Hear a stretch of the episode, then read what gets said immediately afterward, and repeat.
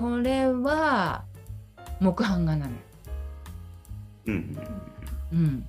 うん、でこれは北斎は彫ってないから。うん。んどういうこと？北斎は版画師じゃないの。これは、うん。北斎は下絵を描いてそして摺り師とか版画の彫り師にその下絵を渡してで彫らせるわけ。ああなるほどね。分担の分担になってたの昔の江戸時代は。はいはいはい漫画本当に漫画家みたいだね。そうそうそうそうそうそう。そう。で原作があってみたいな。うん。もうねすごい組織だった印刷のこの業界ができてたわけ日本では。うん。分業制だったんだね。分業制なの。おー。もうねあのーなんていうのかな。あのー摺り師がいてだからまあもうこの浮世絵の錦絵っていうんだけどこういうものを、まあ、プロマイドとかポスター屋さんみたいなのがあったわけよ。昔は。うんうんでそういうのこういうさ絵をさいっぱいさこう軒下にこう吊るして売ってるお店があって、うん、でみんなそれを見てあこれ綺麗あれが綺麗って言って買うわ買うものなのよ。うん。庶民。が庶民が買うのこれは。うんうんうんそれで葛飾北斎はどういう立場にいるかっていうと、うん、その錦絵を制作しているお店から注文があって今度こういう風景が描いてほしいみたいに言われると分かったって言ってささっとこの墨でとあの色の絵の具を使ってこう肉筆そういうの肉筆画っていうんだけどそういう絵を描くわけよ。でそれをあのそのなんていうのかな元締めみたいなところが取りに来てそれで版画の彫り師にそれをそのまんま下絵を渡してうん。あの何色かにこう分けてその職人が。うんと青の部分とこの場合だと青い部分の何種類かあるよね。濃淡が。そうね。濃いところと中間と薄いところと。うんうんうん。そして黄色の部分とだから1234色とまあこれなんかは混ざった色かもしれない。黄色とブルーの。そうだね。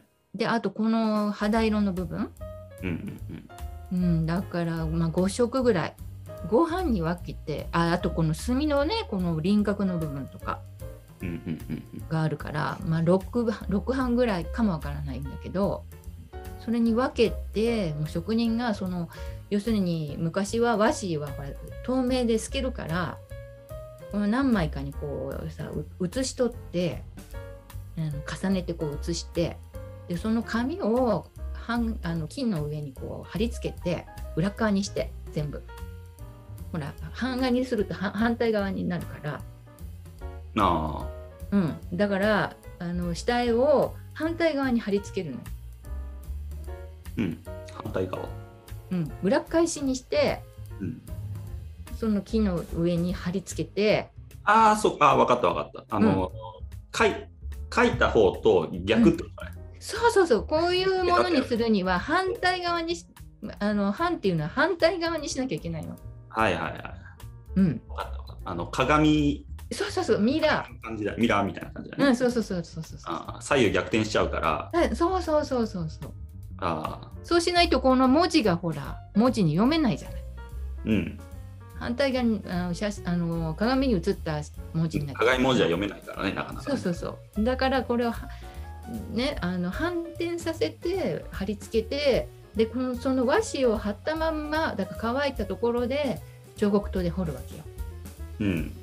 うん、でそれがピタッと合うようにさもうやっぱ職人の技でこのすり師がいるわけ。この色がさもうほらガチャガチャになったらやっぱりさかっこ悪いと思うわけよ昔の人は。まあ職人だからね。職人だから。やっぱかっこよく決めたいわけだよね。そうそうピタッといきたいわけ。だからもうピタッとしたこういうさものがね。そしてこのすりだってねこの辺なんかはグラデーションができてるでしょ？墨の色が。ああそうだね。これはもうねすりすりしの技術なわけ。うーん。要するにこの境目がないからこうぼかしてるわけじゃない。うんうん。だから黒いところからだんだんこう薄くなるところをさ墨をこの版の上でさこう微妙にこう塗り分けていくわけよね。うん動かしながら。そういうところも素晴らしいわけ。なんか。うん。こういう技術が。まあそうだよね。その版画でこのグラデーション出してるってどうやってんだろうって思うよねあのやるやってるとこ見見なかったら。これね気がつかないよなかなかこれいや、うん、それ言われないとその版画でこのグラデーションやってるのがいかにすごいかっていうのは分かんないよね。わかんないね。これだってさ境目があれば混ざらないからはっきりしてピタッとできるけど同じところ。もう何枚も200枚も300枚もするときにさこのねここの混ぜ具合がさ微妙に変化しちゃうと思うのよなんかやってるうちに。まあそうだろうねうん、この黒い色がどんどんこっちにさあの進んじゃうわけじゃないこう広がっちゃうじゃないどうしても。それをなんとか抑えるなんか技術があるんでしょきっと拭き取るとか。うんそうだろうねでそれをずっと毎日やってる職人がいるわけよ。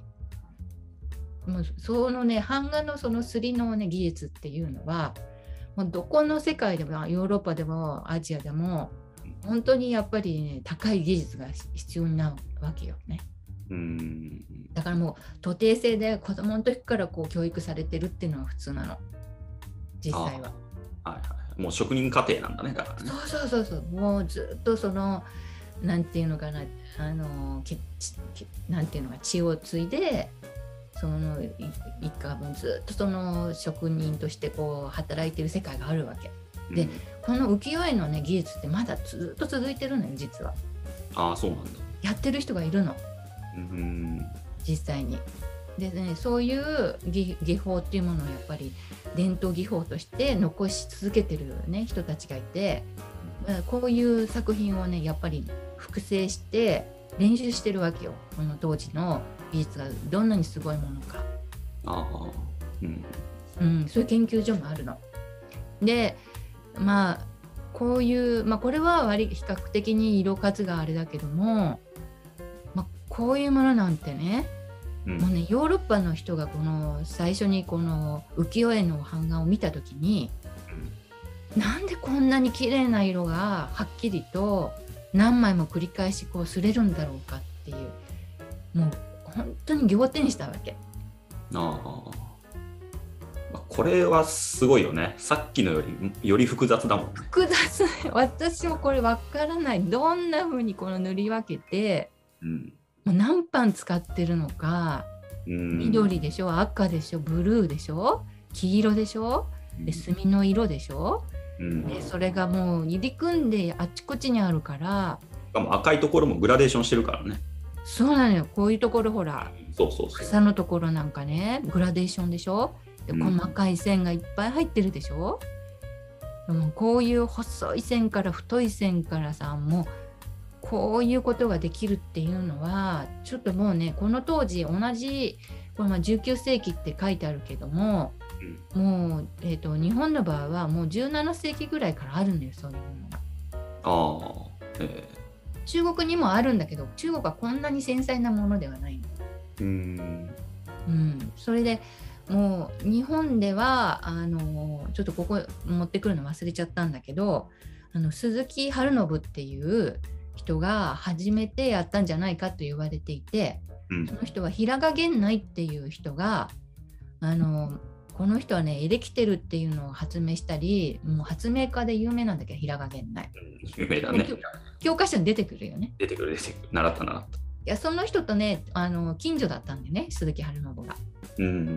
でいろいろそのこういうは多色刷りの版画のあのいろいろこの考案を、まあ、平賀源内と一緒にして作ったんではないかと言われていてでそれがどんどんどんどんこう発達してもう売れるしたくさんの、まあ、人気な作品がたくさん出て、まあ、美人画も出るし、まあ、こういうこういう美人画ねこれはあの、えーっと、だ誰だっけな。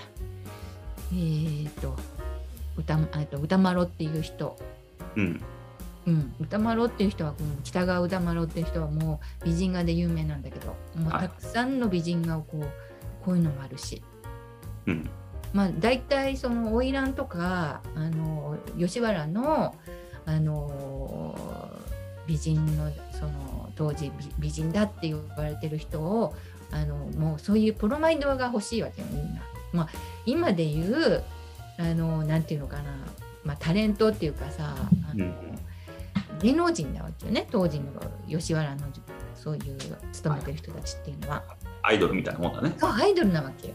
うんで一目見たいけどお金がないとそう直接会ったりすることができないからその人たちのこのプロマイドを売ってるあの要するに美人が専門の錦絵のお店とかもあるわけ。はいはい。でそういうとこに行くともうたくさんもう色とりどりのさ女性のこういう姿絵っていうのがこう、えー浮世絵になって売られてるわけでそんなに高いもんではないわけよね、うん、だからみんながお小遣いで買えるようなものででそういうものをなんか襖とかに貼って楽しんだりとか庶民が壁に貼ってこう楽しんでたりしたわけね。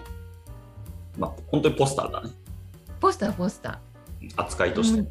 でもねほんと細かいこういう線描うん。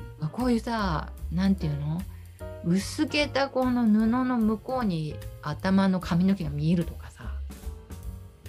もうねこの手のもう描写とそれからこう何とも言えない構図？この大胆な。うん。デフォルメされた。うん。もう顔のまあなんていうのかなはっきりとしたさうん。描写っていうか。うんなんかブワーっとかしてないもうはっきりとして 存在がこうくっきりしている描写ってもう独特な日本のさ表現なんだよね。まあそうだね。うんうん輪輪郭だよね要はね。輪郭をちょっと描いてやってるってことだよね。まあ多少グラデーションはあるけれどもうん影とかないでしょ？ああそうです。そうだね。こういうところだってさ今だと西洋的な表現としてはさこう影を作ってこう立体的に見せようとかうんうんうん。なんかあるじゃない？うん。でもなんていうのかな私は多分日本人の感覚の中になんかこう輪郭線と平面のこうさピタッとこう塗りたい気持ちっていうのの方が全面的にあってうん。それが立体的だとかさ奥行きがあるとかそういうことは全然あんまり気にしないっていうかその興味がないんだよねきっと。まあそうだろうね。そのリアリティはどうでもいいもんね。日本画って大体。あの昔の いろんな絵がそうだけど、例えば松描いててもさ、本物の松っぽくない松がいっぱい出てきたりとかさ、うんうんうん前話したあれは何だったっけ？あ、若冲か。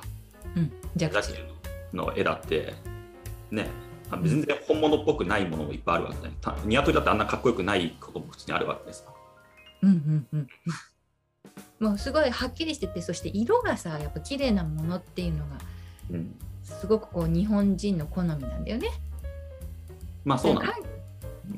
そう。だから影入れちゃうとほら色が濁っちゃうからうん。そういうので必要ないって思ったかもしれないし、うん。まあ、そういうことでこの当時、まあ、当時っていうかヨーロッパではもう本当に長らくモノモノクロの世界がずっと続いてるわけ印刷では。うんうん、どういうものかっていうと例えばこういうものなの。